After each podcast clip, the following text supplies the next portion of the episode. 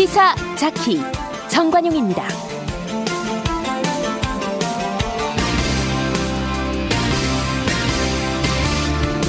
여러분 안녕하십니까 정관용입니다. 부모에게 학대를 받다 구조된 그 창녕의 9살짜리 어린이 아, 꿈이 뭐냐 너무나도 소박했어요. 학교에 가고 싶다 친구들 만나고 싶다 어쩌다가 우리 사회가 이런 소박한 소원 하나 못 들어주는 사회가 됐을까요? 뭐 선진국이 됐다. 1인당 GMP 3만 달러다 우쭐대는 사이에 이처럼 학교도 못 가고 학대받는 아이들이 우리 사회의 구석 모퉁이에서 울부짖고 있었습니다. 촛불을 켜서 어두운 곳을 비춰야 할 시간인 것 같습니다. 네, 스다키 핫세븐으로 출발합니다. 오늘 하루 뉴스를 짚어드립니다. 시사자키 정관용입니다. 브리핑룸 시사자키 Hot Seven. 김진호 기자, 김보엽 기자 그리고 서현미 아나운서 어서 오십시오. 안녕하세요. 안녕하십니까. 김진호 기자 오래간만입니다. 예. 첫 번째 한 뉴스. 진짜로 수도권이 위험해졌다. 맞아요, 예. 맞아요. 오늘 0시 기준 코로나 신규 확진자는 56명, 이틀 만에 다시 50명대가 됐습니다. 하루 신규 확진자 수 50명 미만, 이게 정부가 정한 생활 방역의 기준치인데 수시로 이를 넘나들고 있습니다. 맞아요. 그리고 43명의 국내 감염자 대부분인 42명이 서울, 경기, 수도권입니다. 서울 관악구의 방문 판매업체인 문제인데 여기가 리치웨이발 집단 감염은 오늘 또 23명이 추가돼서 139명이 됐습니다. 예. 양천구 탁구장 관련 확진자는 60명으로 늘어났는데요. 오늘 오후에는 또 서울 도봉구에 있는 노인 요양시설 성심 데이케어 센터에서 어제 한 명에서 13명 그러니까 14명의 집단 감염이 보고가 됐습니다. 네. 대기업 다니시는 분들도 뭐 확진자가 막 나오죠. 그렇죠. 경기 광명에 있는 수- 기아차 소화리 공장에서 직원 두 명이 오늘 확진 판정을 받았고 CJ 대한통운의 서울 영등포 지점에서도 확진자가 나왔습니다.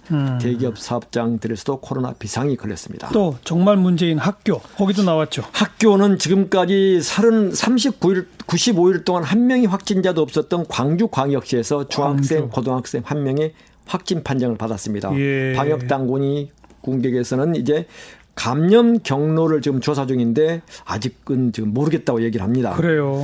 이쯤 되면 방역 당국의 역학 조사가 감염 속도를 따라가지 못하는 그러니까 한계에 봉착하지 않았나 판단되는 참으로 위기 아슬아슬한 국면이라 할 수 있습니다. 예. 그나마 다행인 것은 롯데월드에서 감염된 것으로 알려진 서울 중랑구 온묵고 3학년 학생은 가짜 양성 판정 그러니까 음성으로 최종 결론이 났는데 내일이 문제입니다. 무려 30만 명의 지방 교육 공무원 시험이 전국에 실시됩니다. 네. 어쨌든 당국은 더 옥죄야 되겠다. 칼을 빼들었죠. 예, 오는 14일까지 예정된 수도권 방역 강화 조치를 정부가 무기한 연장하기로 오늘 결정을 했습니다. 무기한. 예, 기한은 수도권 수도권 확- 환자 발생이 한 자릿수로 줄어들 때까지다 이렇게 못을 박았고요. 예. 유흥주점과 노래 연습장 등 고위험 시설에만 적용하는 전자 출입 명부 의무화 대상에 수도권 학원과 PC방도 포함을 시켰습니다. 특히 네. 고- 유흥주점과 노래 연습장, 학원, PC방 등 다중 이용 시설의 운영 차질 공고 또한 계속됩니다. 정세균 총리는 오늘 수도권 집단 감염이 심상치 않아서 2차 대유행에 대비할 필요성이 있다 이렇게 말했습니다. 네. 코로나가 가장 좋아하는 건 밀폐, 밀집, 밀접의 3밀이고 싫어하는 건 손 씻기, 마스크 착용 등 이런 것들인데 이를 감안해서 모임을 자제할 필요성이 그 어느 때보다도 그렇죠. 더욱 커지고 있다. 이런 지금 얘기들이 많습니다. 특히 수도권에 사시는 분들은 코로나 전파력이 지방에 비해서 3배나 높다. 이런 당국의 발. 인구 밀도가 그렇죠. 높으니까요. 그래서 허투루 듣지 않기를 방역 당국은 지금 계속해서 그럼요. 공고하고 있습니다. 자, 다음 한 뉴스. 국회의장의 사흘 간의 통첩. 음. 박병석 국회의장이 드디어 앞으로 사흘의 말미를 줄 테니 원구성 협상을 끝내라. 그렇지 않으면 15일엔 본회의를 열어서 상임위원장 선출권을 반드시 처리하겠다고 오늘 밝혔습니다. 원래 오늘도 반드시 한다고 했었어요. 네. 근데 한 번 미룬 거죠. 어. 박 의장이 오늘 국회를 열자마자 이런 결단을 내린 것은 여야 원내대표가 상임위원장 배분을 잠정 합의해 놓고서도 의원총회에서 부결되는 상황을 15일까지 그러니까 살 말미 동안 해결하라라는 압박입니다. 예. 미래통합당 의원총회에서 강경론에 막혀서 추인을 받지 못하면서 최종 합의에 이르지 못했습니다. 여야는 합의 불반을 놓고 서로 내탁 공방을 이어갔는데 민주당은 최대치를 뛰어넘는 양보를 했다. 노른자위를 줬지만 강경파들에 의해서 거부당했다며 더 이상 양보는 없다고 압박하고 있고 음. 통합당 강경파들은 법사위를 뺀 합의라면 무미한, 무미하다.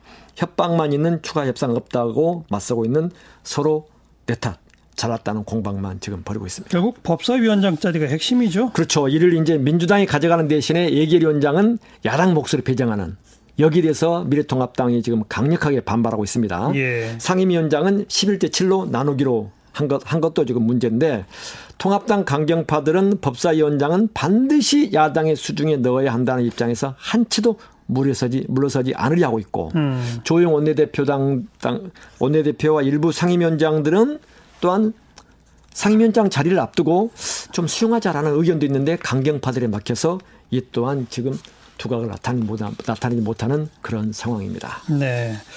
김진호 기자가 일단 잠정 합의했는데 의원총회에서 거부당했다 이런 표현을 썼는데 미래통합당은 잠정 합의한 바 없다 또 이렇게 얘기하기도 이건 해요. 그 용어를 어느 단어를 갖다 갖다 붙이냐는 문제인데 언론은 보통 잠정 합의안을 의원총회에서 추임받는 과정을 거치는 그런 절차를 보고 잠정 합의다 이렇게 쓰거든요. 음, 그러면 미래통합당의 주호영 원내대표는 뭐라고 할지 아니라고 하겠죠.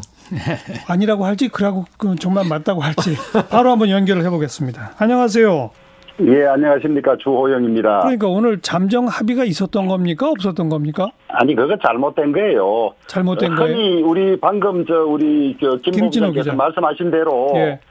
그 잠정 합의 내지 가합의를 해서 의총에 인준받는 경우는 있는데요. 예, 예.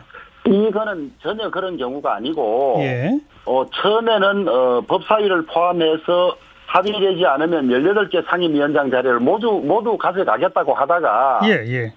중간에 11대 7은 어느 정도 양보할 듯이 비쳤어요. 예, 예. 그래서 제가 도대체 그 일곱 개가 뭔지 말이라도 한번 해봐라. 예. 주겠다는 게 뭔지. 예, 예.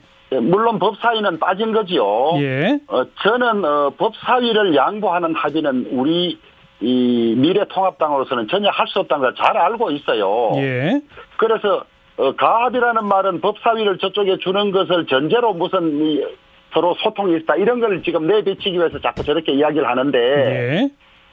보통 가합이 하면 서명해서 갑니다. 가합이라도. 아, 근데 이건 전혀 그런 경우도 없었고 도대체 그 뭐를 주려고 하는지 내가 듣고 우리 의총에 가서 말이라도 해보겠다. 예, 예. 이런 이런 걸 주려고 한다 이렇게 했던 거예요. 그렇지 않으면 서명하자까지 그러지는 않은 거거든요. 아. 그러니까 일곱 개 상임위 그냥 일방적 통보를 받고 의총에 가서 말이나 해보겠다 이랬다는 것이죠. 예, 예, 그렇습니다. 예. 음. 도대체 일곱 개를 뭐를 주려고 하느냐.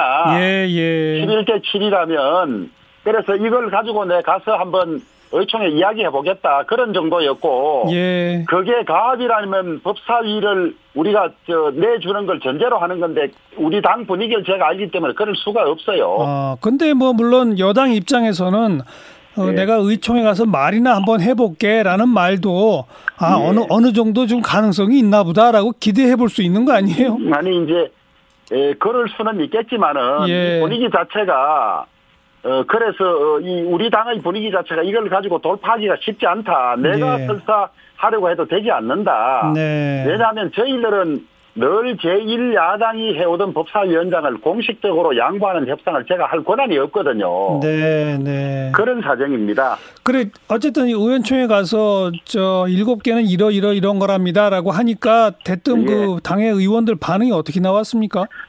아마 제가 발언한 의원이 13분인가 그런데 예.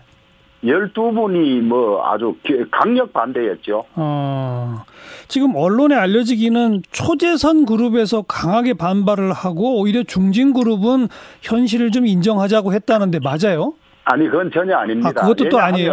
어, 상임위원장을 맡을 사람들은 삼선인데요. 그러니까요.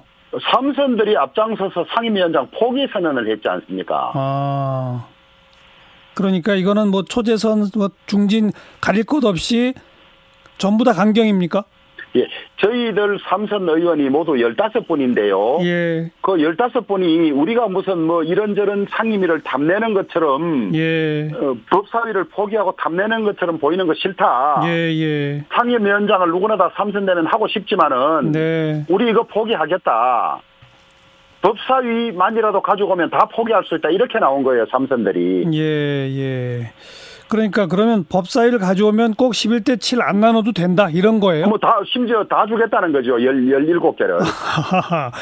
미 17개를 다 가져도 법사위 하나만 야당이 가지면 된다 이런 분위기예요? 예, 예, 그런 정도 분위기예요. 예, 예.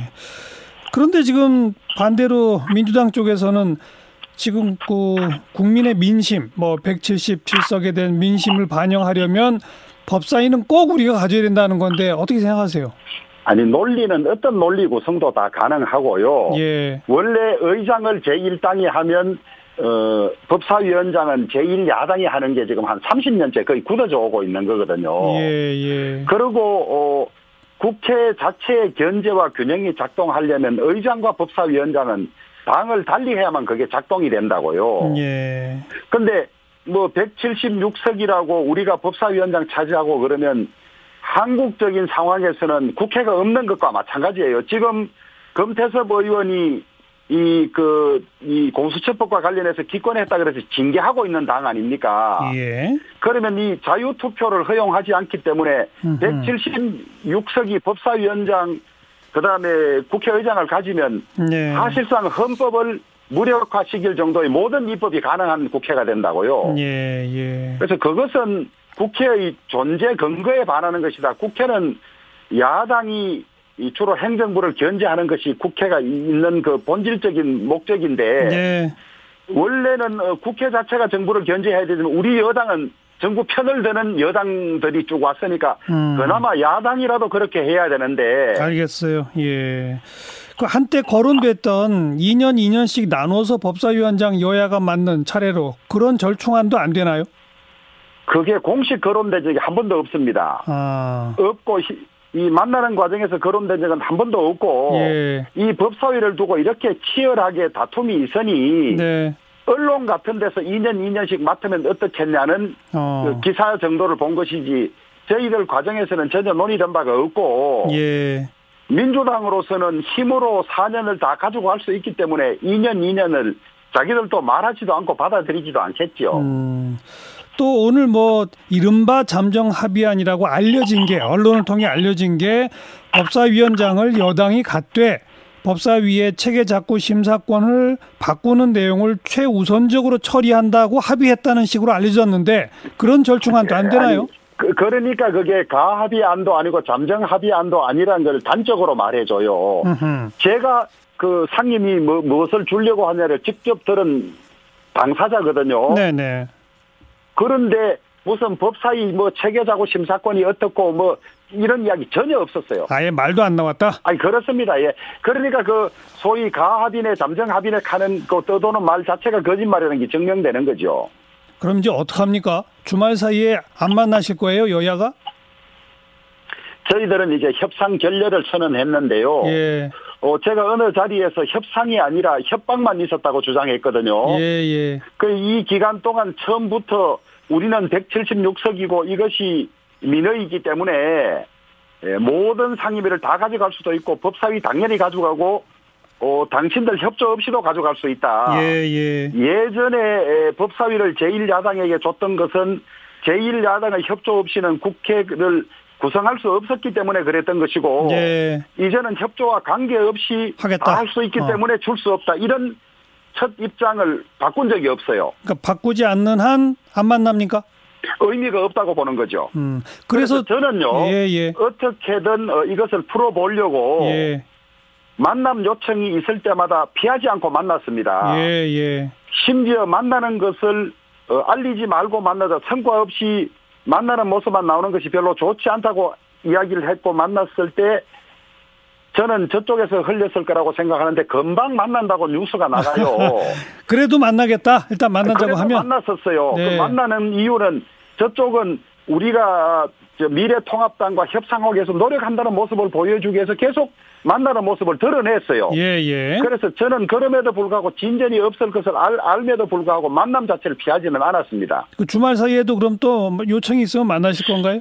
어, 이번 주말은 모르겠습니다. 변동 없이는 의미가 없어요. 지금 이 아무 변동 없는 모임을 서너 차례 알겠습니다. 계속했거든요. 이제 가정법이긴 하지만 정말 15일 날 어, 본회의 열어서 18개 상임위원장 다 뽑아버리면 어떡하실 거예요? 어, 저는, 어, 뭐, 그럴 가능성도 있다고 봅니다. 있는데, 예. 그것은 아마 이 21대 국회를 망치는 결정이고, 예. 지금 대통령 임기가 2년 남았는데, 예. 이, 이 지금 코로나로 인해서 생긴 이 위기의 국면을 협치 상생으로 해결해도 될까 말까 한데, 예. 그럼 이것은 완전히 이, 이 국회를 포기하는, 국회를 파탄내는 결정이죠. 예. 그래서 저는 그렇게까지는 하지 않을 거라고 보고 있습니다. 한번 같이 주말을 그 지켜보고 저는 지켜봅니다만 주호영 원내대표는 열심히 좀 다니시기 바랍니다. 아니 저도 뭐 넓은 마음으로 어떻게 좀 풀어보려고 하는데 네, 네. 너무 요지부동이에요. 알겠습니다. 여기까지 고맙습니다. 감사합니다. 미래통합당 주호영 원내대표였습니다. 김보협의 뉴스 사이다. 김보엽 기자 오늘 이 국회 얘기 좀 정리해 봅시다. 예. 오늘 사이다의 주제는 구태의 복원입니다. 제목을 구태라고 붙였어요? 예. 예. 어, 여야 협치를 하고 또 일하는 국회 모습을 보기를 국민들이 간절히 기대하고 있지 않습니까? 예. 근데 국회 문을 연 지 2주도 채 되지 않아서 익숙했던 구태로 복원하는 모습을 보이고 있, 있습니다. 음, 뭐 그걸 구태라고 하니까 예. 과거 한때 잘못이 있었던 것처럼 용어가 사용되는데 예. 지금까지 한때가 아니라 매번 그랬었잖아요. 그럼 이- 이번은 달라지나 했는데 똑같다 이거죠. 맞습니다. 어. 어, 오늘 국회 상황은 앞에서 전해 드렸고요. 예. 예. 어, 당장 고민이 되는 게 잠정 합의안이라고 불러야 되는지 민주당 제안이라고 해야 되는지 모르겠습니다. 전혀 아니라시라는 거잖아요. 예, 예. 두 용어를 섞어 쓰겠습니다. 음. 근데 어쨌든 민주당의 제안, 잠정 합의안 이게 어, 통합당의 의원총회에서 부결된 거 아닙니까? 통합당 의원들의 만족하는 수준으로 어, 합의안을 가져오라는 건데 저는 그럴 경우에 원내대표가 그렇게 자꾸 만나서 협상을 하는 이유가 뭔가 어, 그런 의문이 들고요. 실제로 나경원 원내대표 시절이었죠. 2019년 6월에 오랜 공정 끝에 국회 정상화하고 선거법 처리, 에, 공수처법, 추경 이런 걸 처리하기로 합의를 해놓고 그게 통합당의 의원총회에서 뒤집힌 적도 있었습니다. 예. 그결 과는 나중에 이제 동물국회처럼 돼버렸죠. 음. 근데 아무튼 주호영 원내대표의 조금 아까 이 얘기는 예. 아, 좀 아까 그 김보엽 기자가 부결된 거라는 표현을 썼는데 예. 그런 과정조차 없었다는 거죠. 의결을 해야 무슨 가결 부결이지. 예. 그냥 그 민주당 얘기를 전, 전, 전달만 했을 뿐이고. 거센 반대에 부딪혔다. 그 애초에 이건 주호영 원내대표 생각도 이건 네. 안 된다. 합의가 안 된다라고 예. 하는 그- 그런 마음으로 갔다. 이건 이거니까 말이죠. 예. 차관 법사위원장 자리는 정말 문제네요. 법사위가 그 체계 자구 심사권을 갖고 있는 게 문제입니다. 사실 이거는 지금 통합당의 원내대표를 지낸 김성태 의원 그리고 어 민주당의 에, 오원식 의원 예. 두분 다 개정안을 낸 적이 있습니다. 이걸 없애자 법사위원장 권한을 줄이자라고 한 겁니다. 예. 왜냐하면 다른 상임위에서 이미 다 검토하고 법사위로 넘어온 것을 법사위원장이 그냥 깔아뭉개고 있으면 예. 처리가 안 되는 경우가 있거든요. 예. 20대에서도 무려 91건이나 폐기됐고요. 그 이전 18대, 19대에도 합치면 200건이 넘게 에, 상임위를 통과한 법안들이 에, 폐기가 돼 버렸습니다. 예, 예. 그래서 방법은 두 가지밖에 없는 것 같습니다. 법사위원장의 권한을 대폭 줄여서 음. 어, 통합당이 가져가거나 아니면 민주당이 다른 알짜 상임위를 양보를 하는 대신 법사위를 가져오는 거죠. 오늘 그 두 원내대표가 논의했던 거는 예. 아마 이 두 번째에 가까웠던 것 같습니다. 왜냐하면 예결위, 정무위, 국토위 이런 것을 어, 통합당이 가져가시라 다 이런 알짜니까, 예. 제안을 예. 했던 거니까요. 네. 근데 그걸 걷어차버리면 공전하는 수밖에 없는 거죠. 방금 때 주호영 원내대표는 법사위원장의 권한, 아니 예. 법사위의 권한이죠. 체계작고 심사권의 변화 예. 이런 얘기 오늘 나오지도 않았다. 예. 글쎄 정말 안 나왔을지는 잘 모르겠는데 오늘은 안 나왔을 수 있지만 민주당 거론은- 쪽에서는 쭉 거론을 해왔던 겁니다. 근데 그런 걸 좀 전제 조건으로 삼으면서 뭔가 좀 합의가 돼야 될 텐데 예. 그게 글쎄 주말 사이에 될까 모르겠네요. 저는 주말 사이에 될, 아, 그 논의는 할 거로 봅니다. 음. 왜냐하면 주호영 대표 방금 말씀도 모르겠다라는 예, 표현을 쓰시고 예. 언론에 공개되는 게 부담스럽다라고 예. 말씀을 하시잖아요. 어, 만나지 않으면 대화를 하지 않으면 풀리지 않을 거니까요. 그러니까요. 아마 원내대표 간의 언론의 눈을 피해서 어, 계속 더 논의를 하지 않을까 싶습니다. 네. 논의를 했는데 안 된다면 정말 그동안에 여러 차례 거론된 것처럼 어, 18개 상임위원장을 그냥 뽑아버리는 이런 일이 벌어질 수도 있을까요? 아니요. 그거 그렇게 가지는 않을 것 같습니다. 저는 이제 15일에 박병석 의장이 다시 한번 사흘 동안의 말미를 줬는데 어, 아무 결론이 나지 않을 경우에는 15일에 처리를 할 것 같습니다. 어디 어디 어디를요? 상임위원장의 민주당 목만 처리를 아. 하는 거죠. 그 전례가 뭐가 있냐면 국회의장단 구성하지 않았습니까? 예. 국회의장과 민주당 목 부의장만 선출을 하고 지금 예정이 돼 있는 정진석 국회 부의장은 선출하지 않는 상태로. 있거든요. 예. 그러니까 오늘 민주당의 제안대로 음. 민주당은 민주당 몫의 상임위원장만 선출을 해버리는 방법이 있습니다. 네. 그렇게 될 경우에 이제 통합당이 무척 더욱더 곤혹스러워지겠죠. 그 민주당 몫의 상임위원장에 법사위원장이 포함되는 거잖아요. 예, 법사위원장, 행자위, 과방위, 아, 그러니까요. 예, 그런 11개 상임위가 11개 상임위원회의 위원장을 월요일 날 15일 날 그냥 선출한다. 예. 그럼 열- 그럼 예, 미래통합당이 들어오나요, 국회? 그다음 안 들어오겠죠. 18개를 다 해버리면 아, 물론 그거는 이제 예. 최악이라고 할 수 있겠고 그러나 지금 11대 7이나 18이나 좀 아까 주호영 원내대표 얘기를 들어보면 미래통합당 의원들은 이런다는 거 아니에요. 예. 우리 법사위원장 하나만 가질 테니 17 상임위원장 다 줘라. 뭐 이제 심지어 이렇게까지 나온다는 거 아닙니까? 그만큼 중요하게 생각을 하는 건데요. 만약에 음, 네. 15일에 민주당이 민주당목 상임위원 선출을 하고 그 해당 상임위는 굴러가기 시작을 하면 예. 통합당이 장외 집회를 하기도 어렵고 음. 들어가지 않고 국회 정상화되지 않게 하기도 굉장히 곤혹스러워질 겁니다. 네. 아까 말씀하셨 주호영 대표 말씀 중에 삼선 의원들 상임위원장 하지 않겠다라고 음. 했는데 그 약속도 아마 지키기 힘들어질 걸요. 음. 그러니까 지금 이제 물론 언론에 대고 그 원내대표께서 공식적으로 하시는 발언과 예. 또 당내에서 내밀하게 서로 이렇게 좀 나오는 발언들이 조금 다를 수는 있겠죠. 그렇습니다. 그죠? 예. 거기에 우리가 기대를 해서 주말 사이에 좀 뭔가 의견 절충이 있기를 기대해 봐야 되는 거예요. 그게 국민의 바람입니다. 될까요? 아마 잘 풀리기를 기대하지만 음. 월요일까지 계속 주고받다가 월요일에 15일에 극적으로 풀리거나 그렇지 않으면 음. 그날 오전에 예 그날 예. 민주당 목 상임위원장 선출만 하고 그칠 것 같습니다. 음. 그래요. 역시 주말 사이는 지켜봅시다. 수고하셨어요.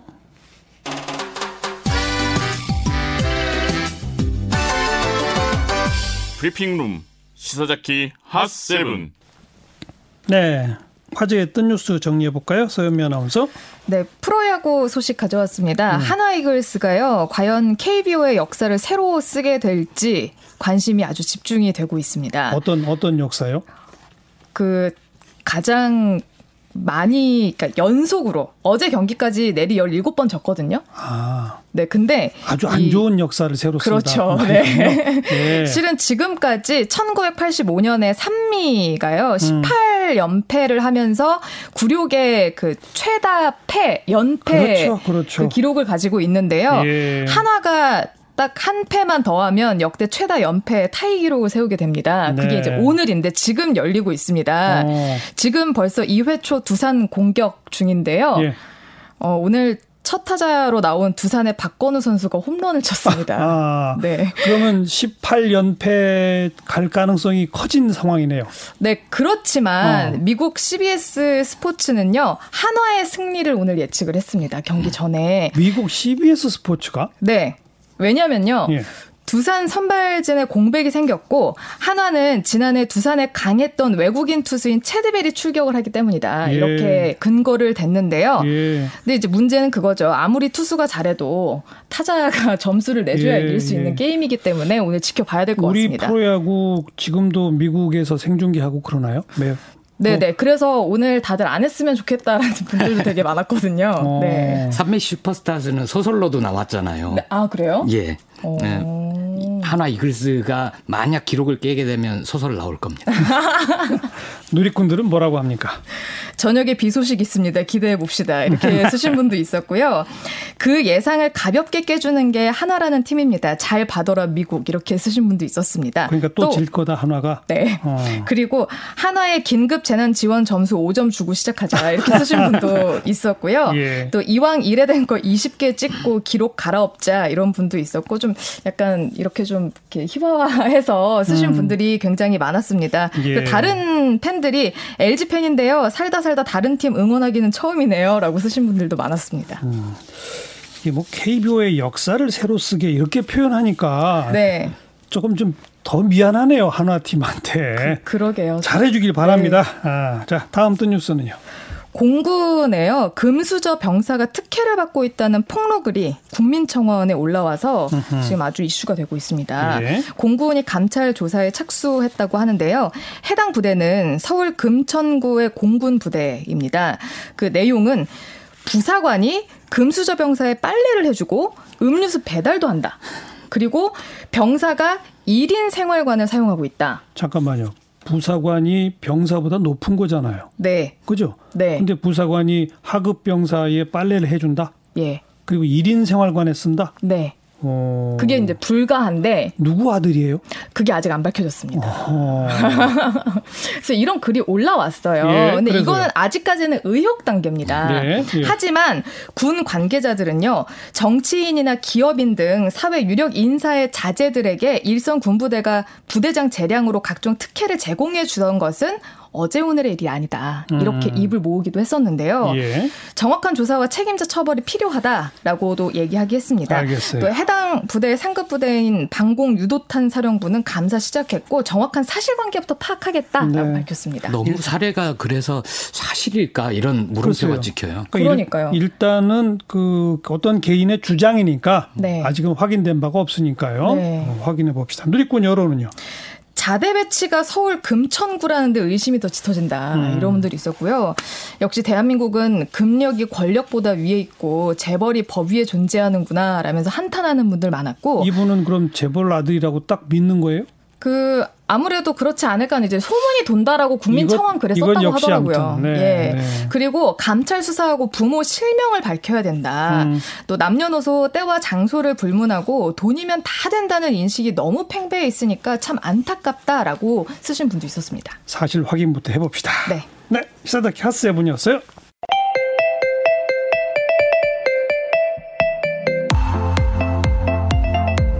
시사자키 2부 시작합니다. 천안의 9살 아이 여행용 가방에 갇혀있다 숨졌죠. 또 며칠 뒤에 경남 창녕에서 또 다른 아동 학대 사건이 발생했습니다. 잇따라 이런 일이 터지자 정부가 이 학대 고위험군 아동을 선제적으로 발굴 조사하겠다. 또 부모의 자녀 체벌 금지 규정 법제화하겠다. 이런 방침들을 내놓고 있는데 지금 아동들을 현장에서 보호하고 상담하는 그 해당 기관의 종사자들은요. 이런 사건 터질 때마다 말만 하고 실천이 없다. 네, 분통을 터뜨리네요. 며칠 전 그 창녕에서 발견된 9살 아이를 보호하고 있는 경남 아동 보호 전문기관의 박미경 관장을 연결하겠습니다. 관장님, 안녕하세요. 네, 안녕하십니까. 예, 우선 그 아이 지금 어때요, 상황이? 지금 병원에서 이제 퇴원을 하고요. 예. 퇴원을 해서, 어, 신체적으로 상황 같은 거는 조금 많이 옅어진 것 같고요. 예. 그리고 심각한 뭐 그런 증상은 현재 보이질 않아서 앞으로 통원 치료하면 될 것 같고요. 예. 지금 굉장히 빠르게 회복을 하고 있는 중입니다. 그뭐 여기저기 화상이랑 뭐, 뭐 멍든 거 이런 것들이 눈에 딱 보이던가요? 네, 뭐 화상 같은 경우에는 솔직히 흉도 빨리 이렇게 지워지지 않는 그러니까요. 그런 상처잖아요. 예. 그래서 계속 연고를 이렇게 발라줘야 될 것 같고 어. 이게 뭐 많이 옅어지긴 했지만 그래도 아직까지는 그런 흉이라든지 또 예. 멍자국도 옅게 아직은 남아 있는 상황입니다. 아이가 막 아파하거나 그러진 않아요? 근데 지금은 뭐 어. 그게 그렇게 고통스러워하는 건 없고요. 참 다행이네요. 그래도. 네네. 네. 심리 상태는 어떻습니까? 어, 이제 겉으로 볼 때는 아이가 성격 자체가 조금 쾌활한 성격이라 그렇지만 음. 아마 내면으로는 많이 불안해 하지 않았을까 싶고요. 예. 지금 자기가 이제, 어, 그렇게 불안한 상황에서 이제 벗어나서 이렇게 된 것에 대해서 굉장히 이게 꿈인가 이런 생각을 갖고 음흠. 있는 것 같아요. 예, 네. 그래서 한편으로는 너무 밝은 그 또 내면에 뭔가 또 뭐가 있을까라는 양가 감정이 들고요. 예. 그래도 성격적으로 쾌활한 게 오히려 또 너무나 의기소침해 있는 것보다는 좋아지는 것에 대해서 네. 조금 더 긍정적이지 않을까 생각하고 있습니다. 관장님이나 뭐 다른 그 보호기관 선생님들하고 대화도 좀 잘 해요? 네, 이렇게 너무 많은 낯선 선생님들하고는 접촉하진 않지만 지금 보호하고 있는 선생님들하고는 잘 접촉을 하고 있고요. 예. 그리고 이제 지금 이 아이 말고도 다른 아이도 있는데 그 언니가 있거든요. 그래서 다- 잘 지내고 있습니다. 아, 몇 살 터울의 언니예요. 그러니까. 두 살 터울이에요. 아, 그 같이 잘 놀아요? 네네, 같이 잘 어울립니다. 근데 그게 아니라 원래 그, 그 같은 가정에 그 아홉 살 우리 그 아이의 동생들 셋도 지금 요 기관에 가 있는 거 아닌가요?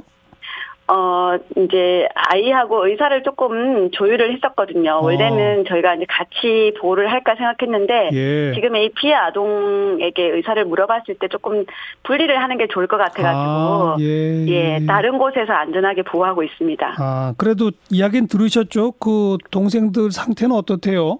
아, 저희가 매일같이 확인을 하고 있는데요. 의외로 그 아이들도 지금 잘 적응을 하고 있다라고 들어서 조금 음. 마음이 덜 아픈 상황입니다. 그렇군요. 네. 그 이런 일이 이제 터질 때마다 정부에서는 뭐 고위험군 아이들 전수조사한다, 뭐 처벌 강화한다. 저 제 기억에도 뭐 지난해에도 그 지난해에도 계속 그랬던 것 같은데 우리 박 관장님 어떻게 생각하세요? 어, 몇 년 전에만 해도 아이가 사망 건이 있었고요. 음. 이게 사- 아이가 학대하는, 아동학대로 사망하는 아이들은 지금 최근 5년간에 134명으로 집계가 됐거든요. 아이고.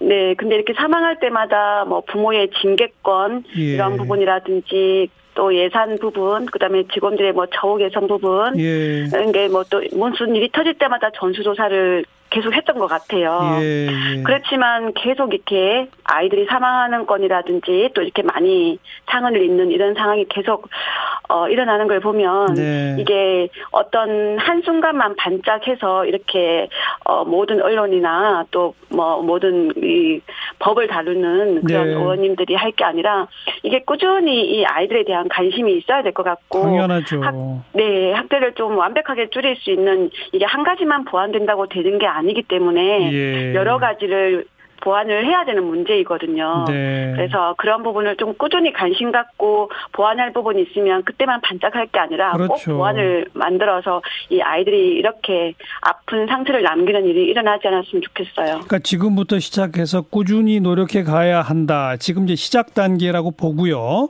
그렇죠. 박 관장님 생각하실 때 1번으로 해야 할 일이 뭡니까? 제일 먼저 지금 이제 어, 많은 이미 이제 정해졌는데요. 앞으로 예. 아동보호 전문기관의 업무가 예.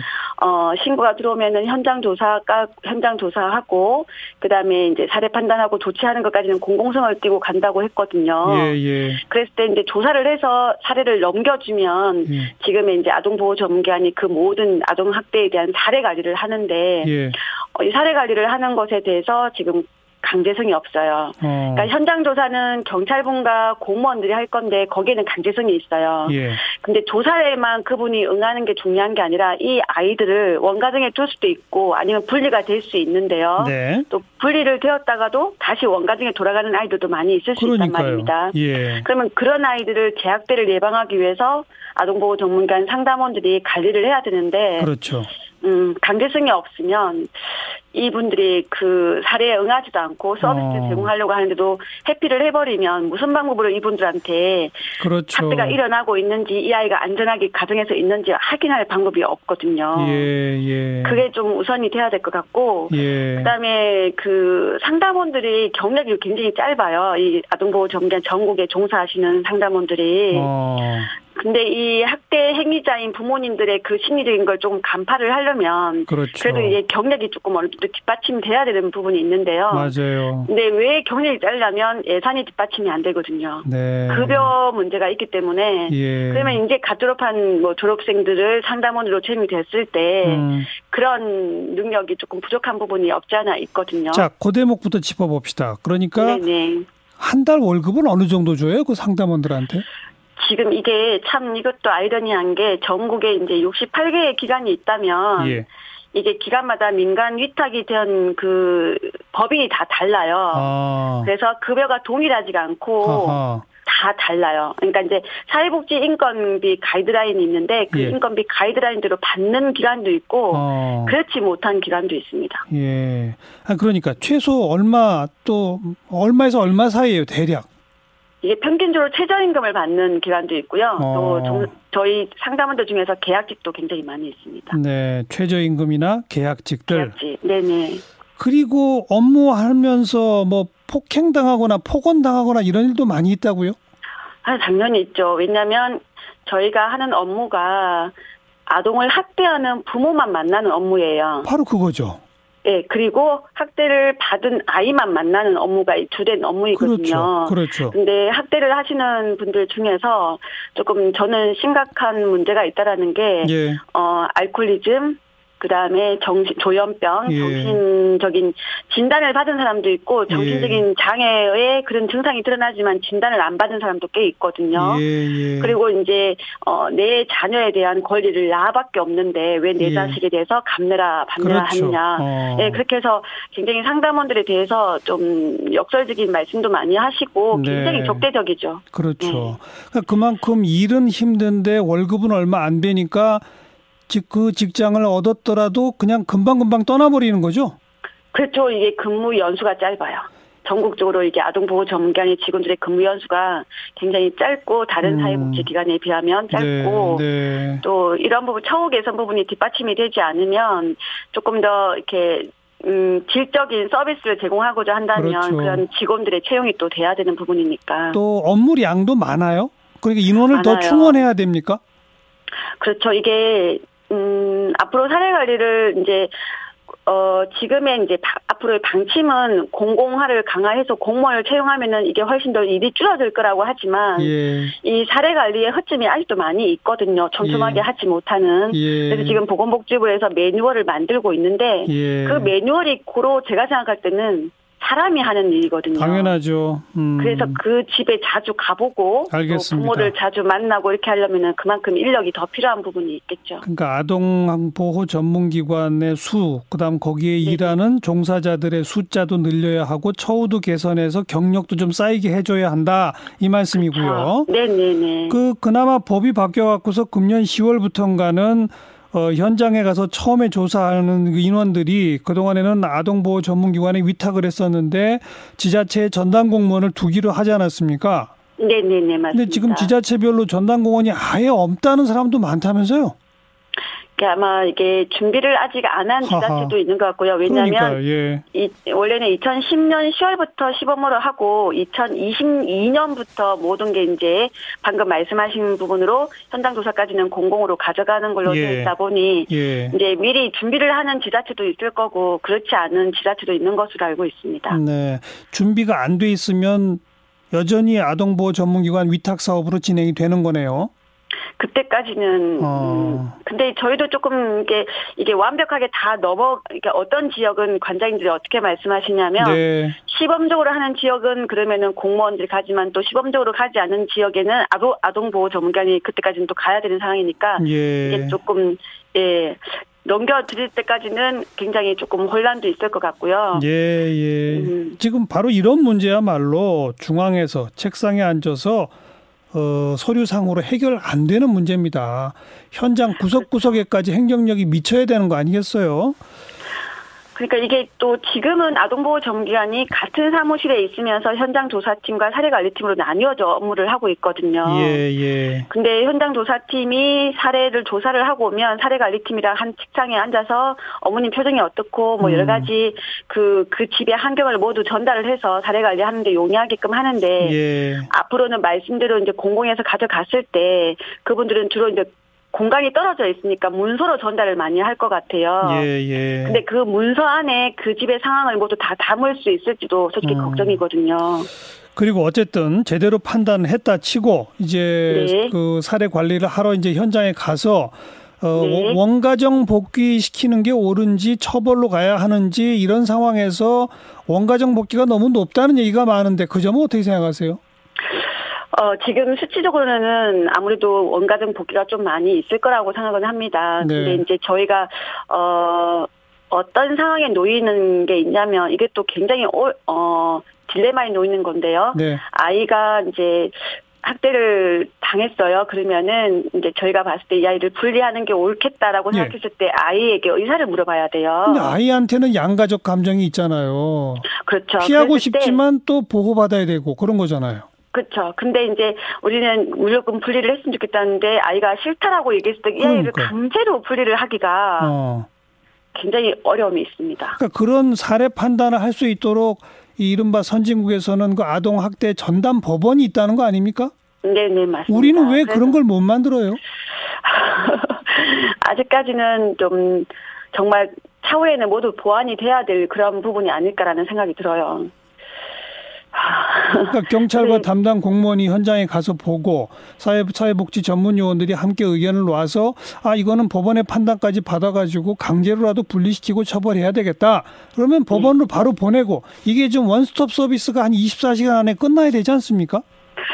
어, 지금 분리를 하거나 뭐 이렇게 분리 조치를 하건 거나 피해아동 보호 명령은 지금 그렇게 시스템은 어떻게 될 수 있게끔은 되어 있지만 예. 현재까지는 이렇게 어 많이 적었던 것 같아요 그런 건들이 예. 그래서 그런 부분들은 지금 아직까지도 이 업무를 하고 있는 아동보호 전문관에서도 조금 더 이제 민감하게 해야 되고 앞으로 이제 향후에 공공을 가져간다 하더라도 이 부분은 정말로 어려운 문제이기 때문에 정말 예. 생각과 고민을 많이 해서 처리를 해야 되지 않을까라는 생각이 들어요. 네.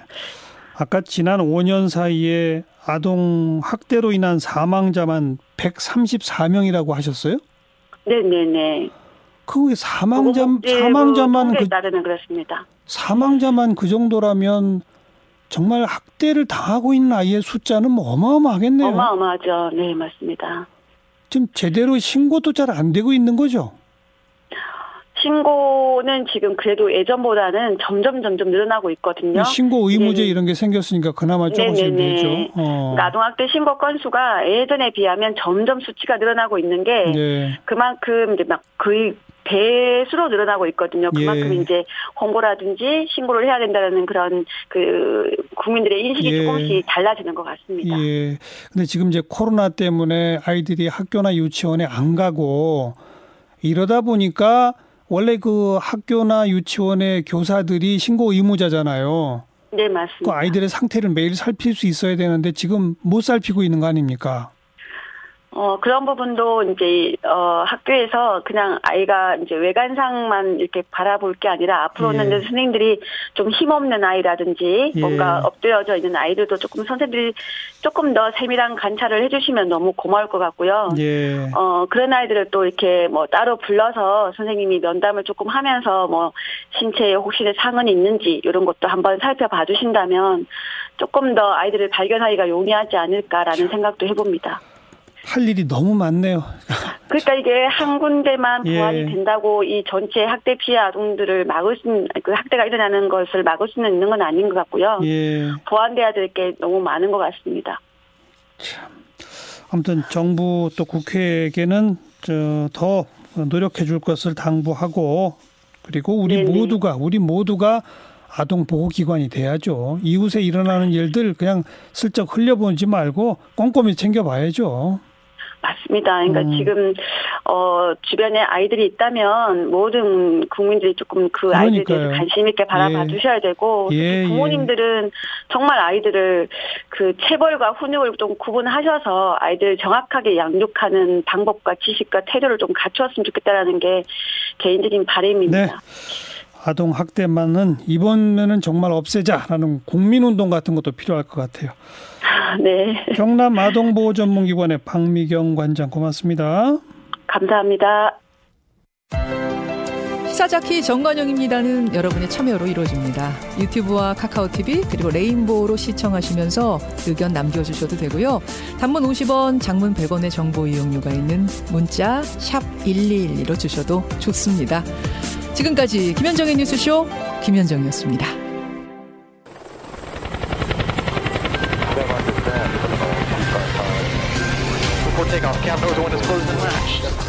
김민아의 고공 비행. 김민아 기자 어서 오십시오. 안녕하세요. 오늘 주제는요. 탐정 곽상도인데요. 미래통합당 곽상도 의원이 정의기억 연대의 마포 쉼터의 소장 사망 관련 의혹을 뭐 연일 제기하고 있는데요. 마치 추리 소설의 탐정인 것처럼 뭐 여러 가지 얘기를 하고 있습니다. 어떤 의혹을 제기하는 거예요? 이 사망 당시의 정황 뭐 이런 것들을 얘기를 하는 건데요. 어, 며칠 전에 이제 최초 신고자가 소방 당국하고 통화한 내용을 이제 공개를 하면서 이게 뭔가 있는 것처럼 이렇게 좀 얘기를 했고 어제는 고인이 화장실에서 이제 사망할 때 있었던 뭐 자세 뭐 이런 것들이 뭐 납득이 안 된다 라면서 이것은 의문사가 될 가능성이 있다 이렇게 주장을 했습니다. 그리고 오늘은 경찰로부터 받은 자료를 확인하니까 고인의 사망 추정 시간이 굉장히 넓게 이렇게 추정이 돼 있어서 불분명하다. 이것은 경찰이 사망 원인을 제대로 조사하지 않고 있는 거 아닌지 의심스럽다. 이런 주장도 내놨습니다. 그래 그래서 어떻다는 거예요? 자살이 아닐 수도 있다. 이 점을 이제 주장하고 싶은 건데요. 어, 경찰이 자살이라는 결론을 미리 내려놓고 제대로 조사를 안 하고 있다고 이제 주장을 하기도 했습니다. 그러니까 이꼭 곽상도 의원은 수사 책임자인 파주 경찰서장이 청와대 파견 근무를 했다라는 점에서도 뭔가 이렇게 의심을 거두기 어렵다 이렇게 주장을 했는데요. 현직 의원이 이렇게 의혹 제기하는 거는 뭐 사실 놀라운 일이죠. 지금 그 사건의 현장이 파주니까 파주 경찰서장이 책임자죠. 그렇습니다. 그런데 그 사람이 거기 서장 오기 전에 청와대 근무한 사실이 있다. 그렇습니다. 그러니까 이건 정권이 시켜서 이렇게 한다 뭐 이런 거예요? 그런 취지의 얘기인데 명확하게 그렇게 얘기는 안 했지만 뭐 그렇게 받아들일 수밖에 없는 얘기를 하고 있는 거죠. 반응은 어떻게 나옵니까? 일단 윤미향 의원은 이제 어제 호소문을 통해서 고인의 사망 경위를 극히 자세히 언급하면서 터무니없는 의혹을 제기하는 것은 고인의 명예를 훼손하는 것이다 이렇게 주장을 했고요. 또 정의기억연대도 곽상도 의원이 고인과 정 의원의 명예를 심각하게 훼손하고 있다 이렇게 비판을 했습니다. 또 오늘 더불어민주당의 이제 남인순 의원도 경찰은 타살 혐의가 없다고 확신하는데도 곽상도 의원이 사망 원인과 경위에 의혹을 제기하고 있다면서 고인과 유가족에게 공개 사과해라 이렇게 했고요. 또 뭐 고민 김민정 의원도 페이스북을 통해서 죽음마저 이용하는 곽상도 의원이다. 섬뜩하다. 이렇게 또 감상을 남겼습니다. 네. 청와대 민정수석 지낸 바 있죠? 사시 25회고 2008년 3월까지 검사로 재직을 했다가 이후에 변호사로 일을 했고 2013년 3월 달에 박근혜 정권에서 청와대 민정수석을 이제 맡았었죠. 그래서 이것에 대해서 박주민 더불어민주당 의원도 한마디 했는데 그 당시에 국정원 여론 조작을 수사하던 검찰을 곽상도 민정수석이 압박했다. 그 뭐 그런 의혹이 있었고 음. 또 김학의 전 차관 사건을 재수사할 때도 뭐 무혐의 처분을 받기는 했지만 역시 수사 외압을 행사했다는 의혹 때문에 뭐 피의자로 입건된 적이 있지 않는 않느냐. 뭐 이건 이제 민정수석 이후에 이제 일이죠. 근데 그때마다 자신은 무관하다고 부인해 놓고 이번에는 수사 책임자가 청와대 파견 경력을 갖고 있다는 것만으로 무책임한 주장을 하고 있다. 이렇게 이제 비판을 했습니다. 네. 그리고 또 서른 의원이라든지 좀 일각에서는 아직도 공안 검사 시절의 어떤 세계관을 버리지 못했다라는 비난도 이제 제기를 하고 있는 검찰에 상황. 있을 때 공안부에 있었나 보죠?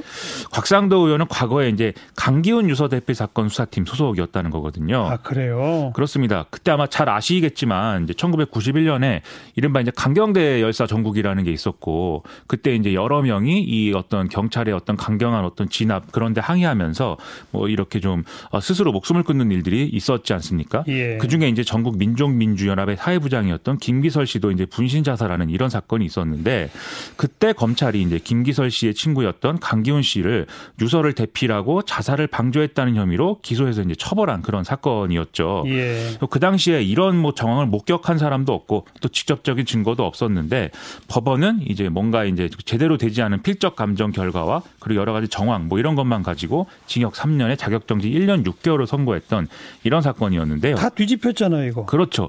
2007년 2007년 11월 달에 이제 과거사위가 이 사건에 대해서 국가의 사과와 재심 조치가 필요하다라고 권고를 했고 결국에 2014년 재심 판결을 통해서 당시 검찰이 제시한 필적 감정에 신빙성이 없다라면서 무죄 판결이 내려졌습니다. 음. 그리고 이 판결이 이제 2015년에 확정이 됐고요. 예. 그 이런 정황은 이제 곽상도 의원이 당시 사건에 대해서 뭐 사과를 했다거나 뭐 이런 것도 없어서 이번에도 이제 얘기가 나오고 있는 거죠. 음.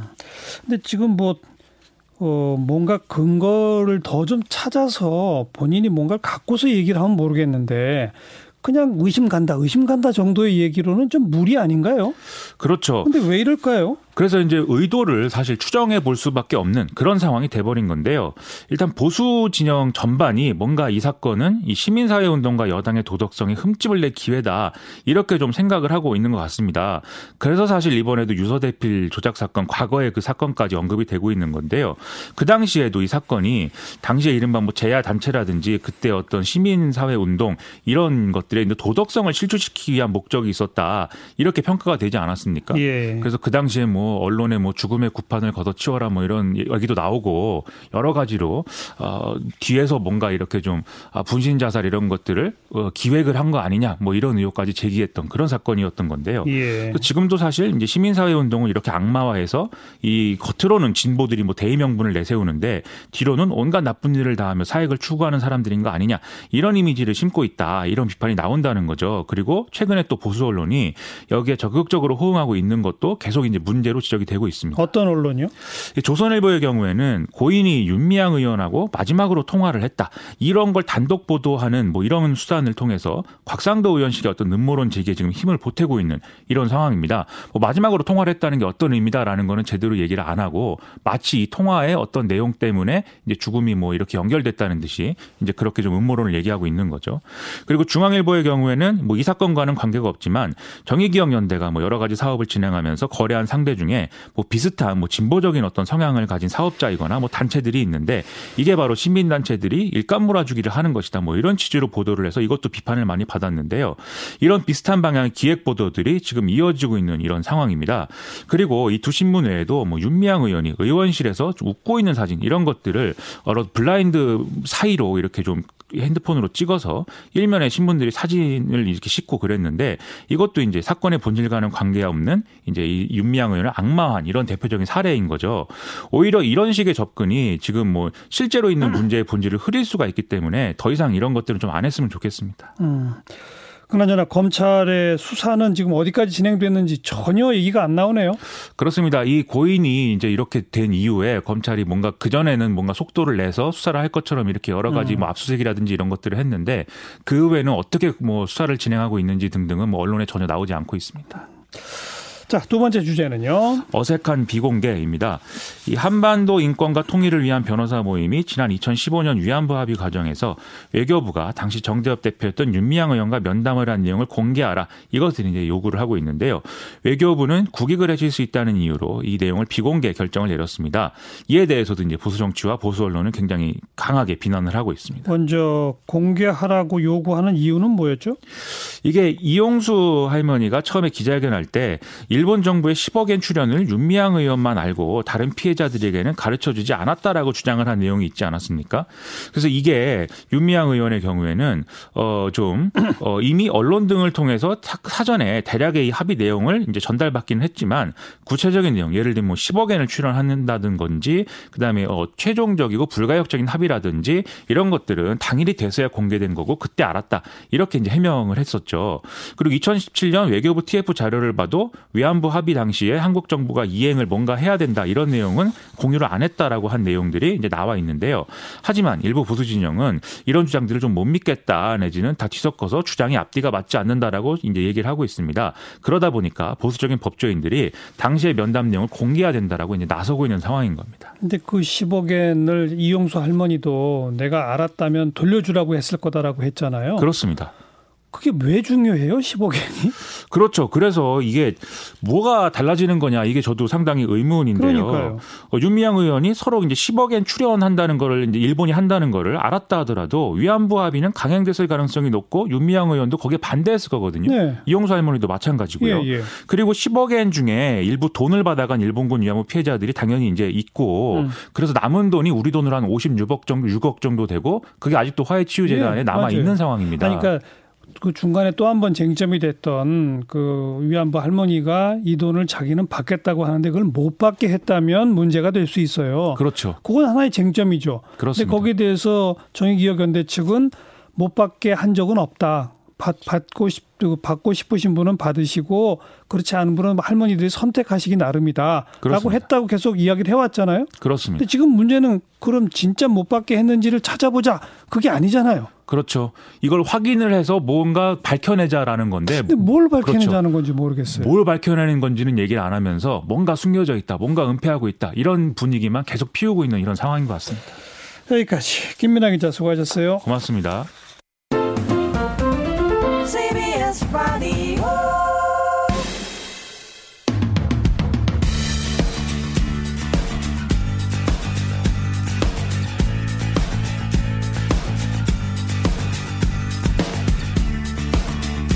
매주 금요일 날카롭고 예리한 시선으로 다양한 사회문화 현상들 짚어보는 강유정 최민석의 시선 시간입니다. 강남대학교 강유정 교수 또 소설가 최민석 작가 어서 오십시오. 안녕하세요. 강유정입니다. 안녕하세요. 최민석입니다. 두 분 커피 좋아하세요? 좋아하는 게 아니라 커피한테 매달려 사는 것 같아요. 그 정도예요? 없으면 금단 그 정도예요? 일어납니다. 네. 하루 몇 잔? 제가 관리해서요. 그 관리해서 네 잔 정도. 관리 안 하면 한번 그래봤더니 일단 잠을 잘 못 자겠고 아니 관리 안 하면 몇 잔을 마셔요 그러면? 거의 계속 마시라고 해도 마실 것 같아요. 네. 약간 어. 한동안 음료처럼 조금 중독이 돼가지고 물보다 커피를 많이 마셨던 적이 있었는데 그때는 심장도 너무 많이 빨리 뛰고 머리가 결국 두통이 오더라고요. 그래서 좀 관리 중입니다. 커피를 안 마시고 있으면 이- 불안해져요? 생각을 안 해봤어요. 커피를 안 마신다라는 세상에. 것. 최 작가는요? 25년 마셨습니다. 지금은 어, 지금도 마시고 있고요. 한때는 몇 잔? 많이 마실 때는 하루에 한 네 잔 정도까지 마셔서 그게 너무 많이 마시면 장 건강에 안 좋거든요. 그래서 한때 끊었다가 장에만 안 좋아요? 지금 뭐, 뭐, 뭐 불면, 뭐 그렇죠. 심장, 뭐 여러 가지 맞아요. 막 나오네요. 네. 어. 그래서 어 한때 끊었다가 다시 돌아와서 지금은 어 적당한 양을 유지하면서 즐기고 있습니다. 누가 적당하대요, 그걸? 저 스스로 그렇게 이제 스스로 자위를 하는 거죠. 어, 이게 적당해. 어, 음. 이렇게 타이르는 거죠. 우리 한국인들의 연간 1인당 커피 소비량이 353잔이랍니다. 그래서 세계 평균의 약 3배라고 해요. 오늘 이제 이 얘기를 한번 해보도록 합시다. 커피, 그 다음에 카페 문화, 뭐 이걸 이제 같이 묶어서 이번에 코로나로 뭐 긴급 재난지원금 받는다 그러니까 왜 비싼 원두로 내리는 그 specialty 커피 브랜드 있잖아요. 음. 그쪽은 작년보다 오히려 매출이 늘었다고 그래요. 어, 돈 생긴 김에 여기 꼭 가야지. 뭐 이랬던 분도 기다렸다는 것 같고, 그죠? 한국이 또 다른 나라보다 같은 뭐 스타벅스라고 하더라도 커피값이 좀 비싸기로 네. 유명하죠. 그래서 네. 한동안은 지금은 조금 일반화됐지만 어떤 점에서는 바깥보다 더 비싸다. 그래서 밥을 사는 사람이 오히려 더 손해 보지 않는다는 말까지 있는데 이 스타벅스의 스타벅이 그 허먼 멜빌의 백경에 나오는 그 서- 선장 말고 부선장 이름이거든요. 어. 그러니까 계속 그 선장이 조금은 비이성적으로 약간 관계에 매달려서 막 고래를 잡으러 가려고 할 때 말하자면 조타수로서 이성을 지켜라라고 하는 게 스타벅이에요. 근데 거기서 이름을 따왔을 때조차 사실은 스타벅스는 상당히 합리적인 경영을 하겠다라는 회사인데 오히려 소비하는 사람들이 중독적으로 그리고 어. 어. 떤 점에서 더 이렇게 그렇게 매달려서 좀 열광하고 있는 게 아닌가라는 생각이 드는데 그래서 그 심볼이 사이렌입니다. 맞아요. 네. 예, 그 여신 사이렌의 예, 노랫소리를 들으면 예. 이성이 이성을 잃어버려서 음. 물속에 빠지는 예, 예. 그렇게 연결되죠.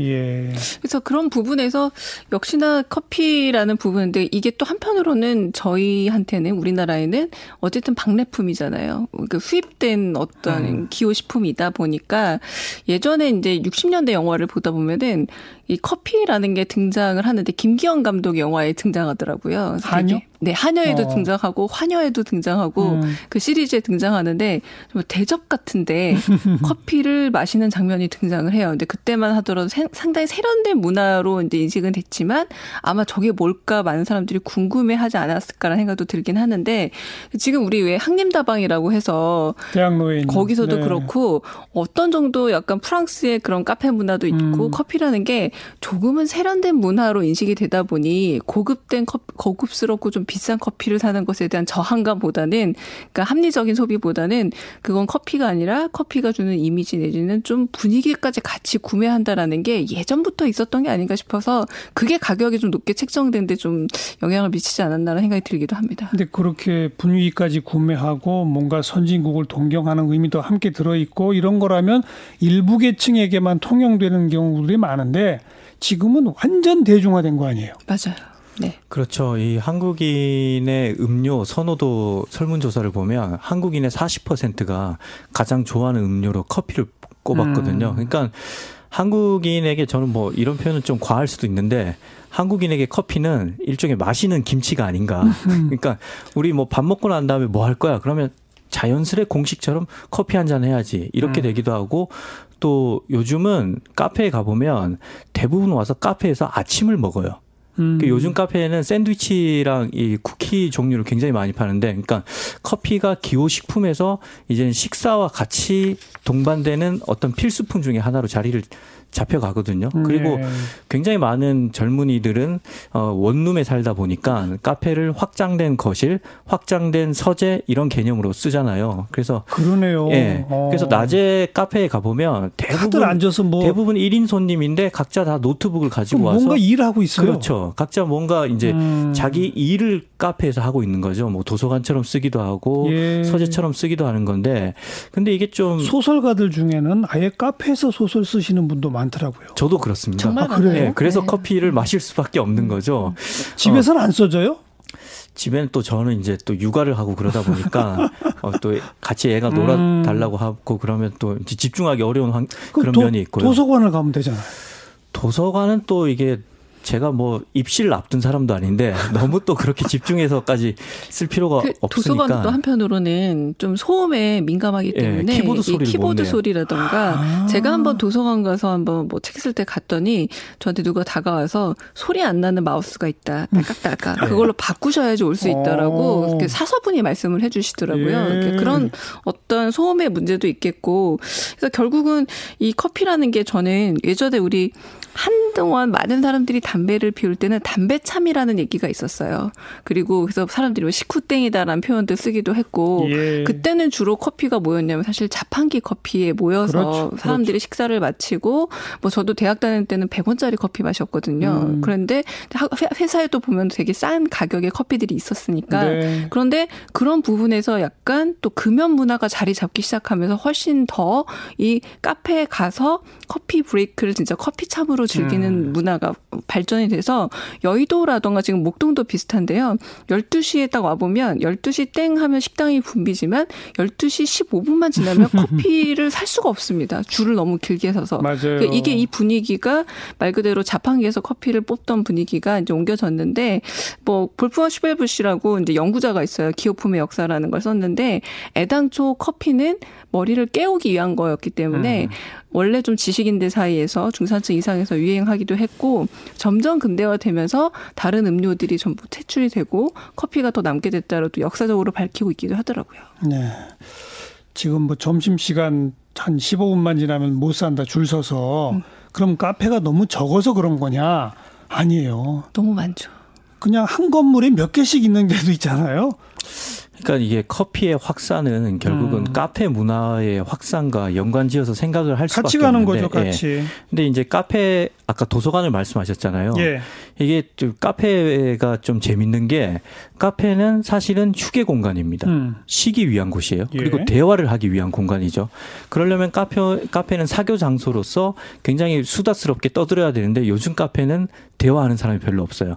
다들 혼자 와서 카페의 정반대 개념인 작업실로 쓰고 있어요. 그래서 이게 카페가 어 사람을 만나는 공간이자 나 혼자 고독하게 나의 자, 자아를 대면하는 공간이기도 예, 하고 예. 내가 휴식하는 공간이면서도 동시에 생산을 하는 공간인 거죠. 그래서 이게 굉장히 복합적으로 음. 어 그러니까 생산과 휴게성을 동시에 제공하는 공간이기 때문에 커피를 안 좋아하더라도 카페에 올 수밖에 없고 음. 한국 사회에서는 그러다 보면 자연히 커피를 마시게 되고 근데 이 커피는 중독이 있잖아요. 음. 카페인. 그러니까 카페를 안 가더라도 커피 생각이 나는 거죠. 일례로 그 예전에 읽은 공지영 작가의 수도원 기행에 보면 공지영 작가가 어 이제 시위를 해서 어 감옥에 갇힌 일이 있는데 예. 그때 가장 고통스러웠던 게 뭐냐면 커피를 못 마신 거였다고 그래요. 아, 금단 현상 때문에. 예. 그러니까 이제 저 같은 경우는 카페를 작업실로 쓰지만 작업실에 안 가더라도 음. 오늘은 쉰다고 해도 음. 카페에 또 가요. 음흠. 커피를 마시기 위해서. 네. 그러니까 이게 이제 복합적으로 쉴 때도 카페에 가고 일할 때도 카페에 가고 커피 그냥 커피 생각이 나서도 카페에 가고 음. 커피를 안 마실 때는 다른 걸 마시려고 가고 뭐 이런 식으로 굉장히 그냥 생활이 되어서 저는 요즘 어떻게 생각하냐면 한국인에게 카페는 제2의 집이다. 뭐 이렇게 아까 생각. 그 예. 원룸에 사는 젊은이들 확대된 거실, 확장된 거실, 확장된 서재. 이렇게 어. 생각을 하는 거죠. 그러니까 재밌는 게 지금 우리가 카페인 하는 이 단어가 커피에다가 인을 쓴 거잖아요. 그러니까 커피에 들어있는 요소가 카페인인데 카페인을 마시기 위해서 커피를 마신다고 좀 되게 이 어원이 좀 재밌었는데 그래서 어떤 제가 학생들한테 강의할 때 농담하는 게 있어요. 썸 타다가 연인이 되고 싶으면 술을 마시고 헤어질 땐 카페에 가라. 왜냐하면 커피는 각성 효과가 있지만 술은 약간 서로 이성을 마비시킨다라고 하는데 사실상 김영하 작가의 거울에 대한 명상에서도 연인이 헤어지자고 할 때 커피를 마시고요. 음. 그리고 특별하고도 위대한 연인이라는 은희경 작가 소설을 보더라도 헤어진 연인은 커피를 마시지 술을 잘 마시지 않습니다. 음. 그래서 영화나 소설도 잘 보시면 헤어지려고 술 마시면 잘 못 헤어지는 장면들이 이어지고요. 카페에서 주로 헤어지는데 이게 왜냐면 커피를 마시면 이 카페인 때문에 네. 계속해서 각성 효과가 나서 오히려 헤어진 사람들을 더 논리적으로 만들면 결론은 이별밖에 없어지는 거죠. 네. 근데 초창기 썸 타기 시작할 때도 카페에서 커피 마시면서 시작하잖아요. 근데 썸에서 이제 사귀는 일일로 넘어갈 때는 이렇게 농담으로 제가 그러니까 원래 술이라는 거는 오히려 좀 관계를 아. 완화할 수 있다면 어떤 점에서는 커피는 마실수록 더 이성적이 되기 때문에 어 그런 부분에서 서로 약간의 의도 적 망각을 원할 때에는 농담처럼 이게 사실 그렇다고라고 하고요. 그래서 음. 노동자들 사이에서도 오히려 커피는 더 권장되는 이유. 네. 그런 그런데. 그런데 숫자로 통계로 보면 세계 평균의 3배씩이나 된다는 거 어떻게 보세요, 그게? 특히 커피는 이제 우리가 원래 원산지가 아니잖아요. 네, 특히 네. 이제 유럽이나 미국으로부터 넘어온 거 아닙니까? 그렇죠. 그래서 우리가 미국이나 맞아요. 유럽보다도 많이 마신다는 거 아니에요? 그 영국에서는 그래서 티로 바꿨잖아요. 커피가 너무 부담스러워서 네, 네. 너무 비싸기도 하고. 음. 근데 저희는 그렇게 잘 되진 않는데 어떤 점에서 이게 중독성과 연관되기도 하고 저희는 과하게 노동하는 나라라서 저는 그렇다는 생각이 아, 있습니다. 저도 거기에 보니. 비슷하게 생, 그거랑 음. 비슷하게 생각을 하는데 음. 저는 한국 사회가 취미가 별로 없는 사회라고 생각을 하거든요. 그래서 한국 사람들의 취미가 뭐냐고 물어보면 대부분 음주예요. 그러니까 퇴근 이후에는 음주를 하고 근무 시간 중에는 커피를 마시는 거죠. 쉬는 그래서- 시간에는. 예, 그래서 저는 음. 커피를 어 특히 에스프레소는 한낮에 마, 마시는 위스키다 이렇게 생각을 하거든요. 그래서 멋진 이게 표현인데요. 아, 부끄럽습니다. 음. 아무튼 한국에서 많은 그 레포츠를 할 수 있고 뭔가 즐길 수 있는 공간이 많다면 다른 걸 하겠지만 그게 음. 아니라 우리가 커피를 옛날 광고를 떠올려 보면 일상생활에 쉼표를 찍어 주세요. 그런 식으로 커피 광고를 했다고요. 그랬죠. 그러니까 그랬죠. 커피 어. 이퀄 휴식 시간, 음. 커피 이퀄 내 삶의 여유, 여유 뭐 취미랑 예. 맞닿아 가는 거예요. 그래서 예.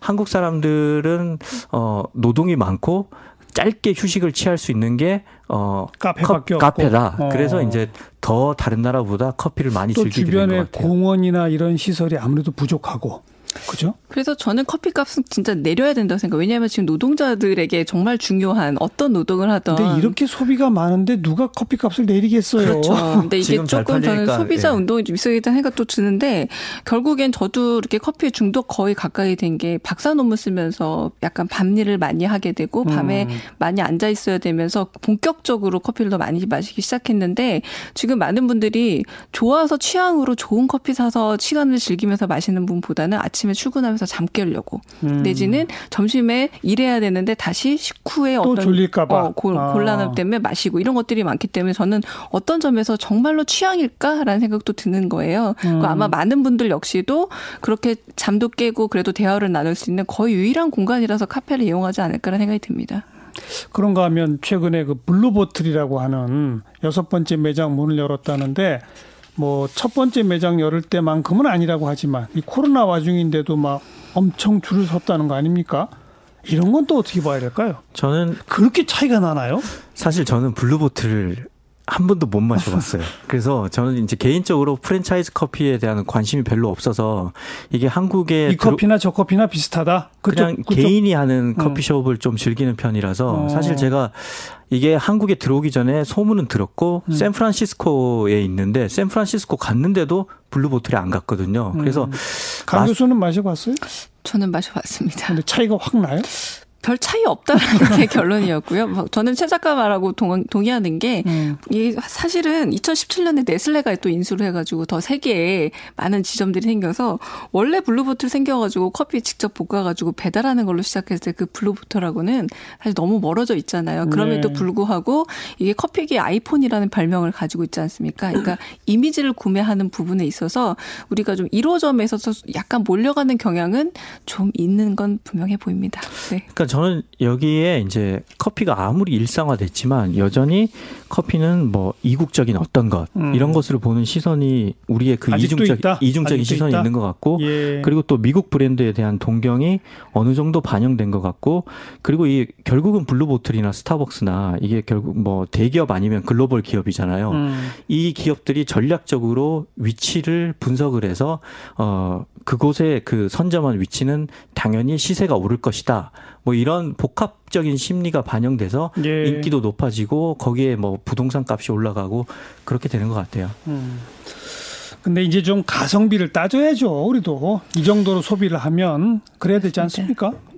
그렇죠. 사실 매일 커피를 한두 잔 마시는 소비자로서 그러니까요. 당연히 좀 합리적인 수준에서 그렇죠. 어, 가격이 책정되길 원하고 커피 생산국인 남미에 가도 우리보다 커피 값이 쌉니다. 예, 예. 사실 뭐 공정무역이란 말이 커피에 대해서 나오는 것처럼 또 커피를 따는 부분에 노동자들. 있어서의 어떤 윤리성 문제도 있듯이 예. 이 커피가 지금은 말 그대로 어 정말 일상의 어떤 양식이 되고 있긴 합니다만 많이들 마시고 좀 따져봅시다. 따져볼 필요는 있어 보입니다. 마지막으로 한국인에게 커피란 강효정 교수. 저는 노동의 빛이라고 생각을 합니다. 네. 네. 최 작가. 저는 매일 조금씩 내는 월세. 일수네요, 그러면. 근데 그 월세를 내면 어 아, 근데 월세란 표현 속에는 커피를 주는 거죠. 필수품이라고 하는 게 깔려 있는 것 같아서 네. 조금 그렇긴 하네요. 네. 네, 강유정 교수, 최민석 작가 수고하셨어요. 감사합니다. 감사합니다. 오늘 커피 이야기 나눴죠. 밥 딜런 또 에밀루 브리 어, 에밀루 해리스가 부르는 One More Cup of Coffee 들으세요. 주말 잘 보내시고요. 월요일 날 뵙죠. 안녕히 계세요.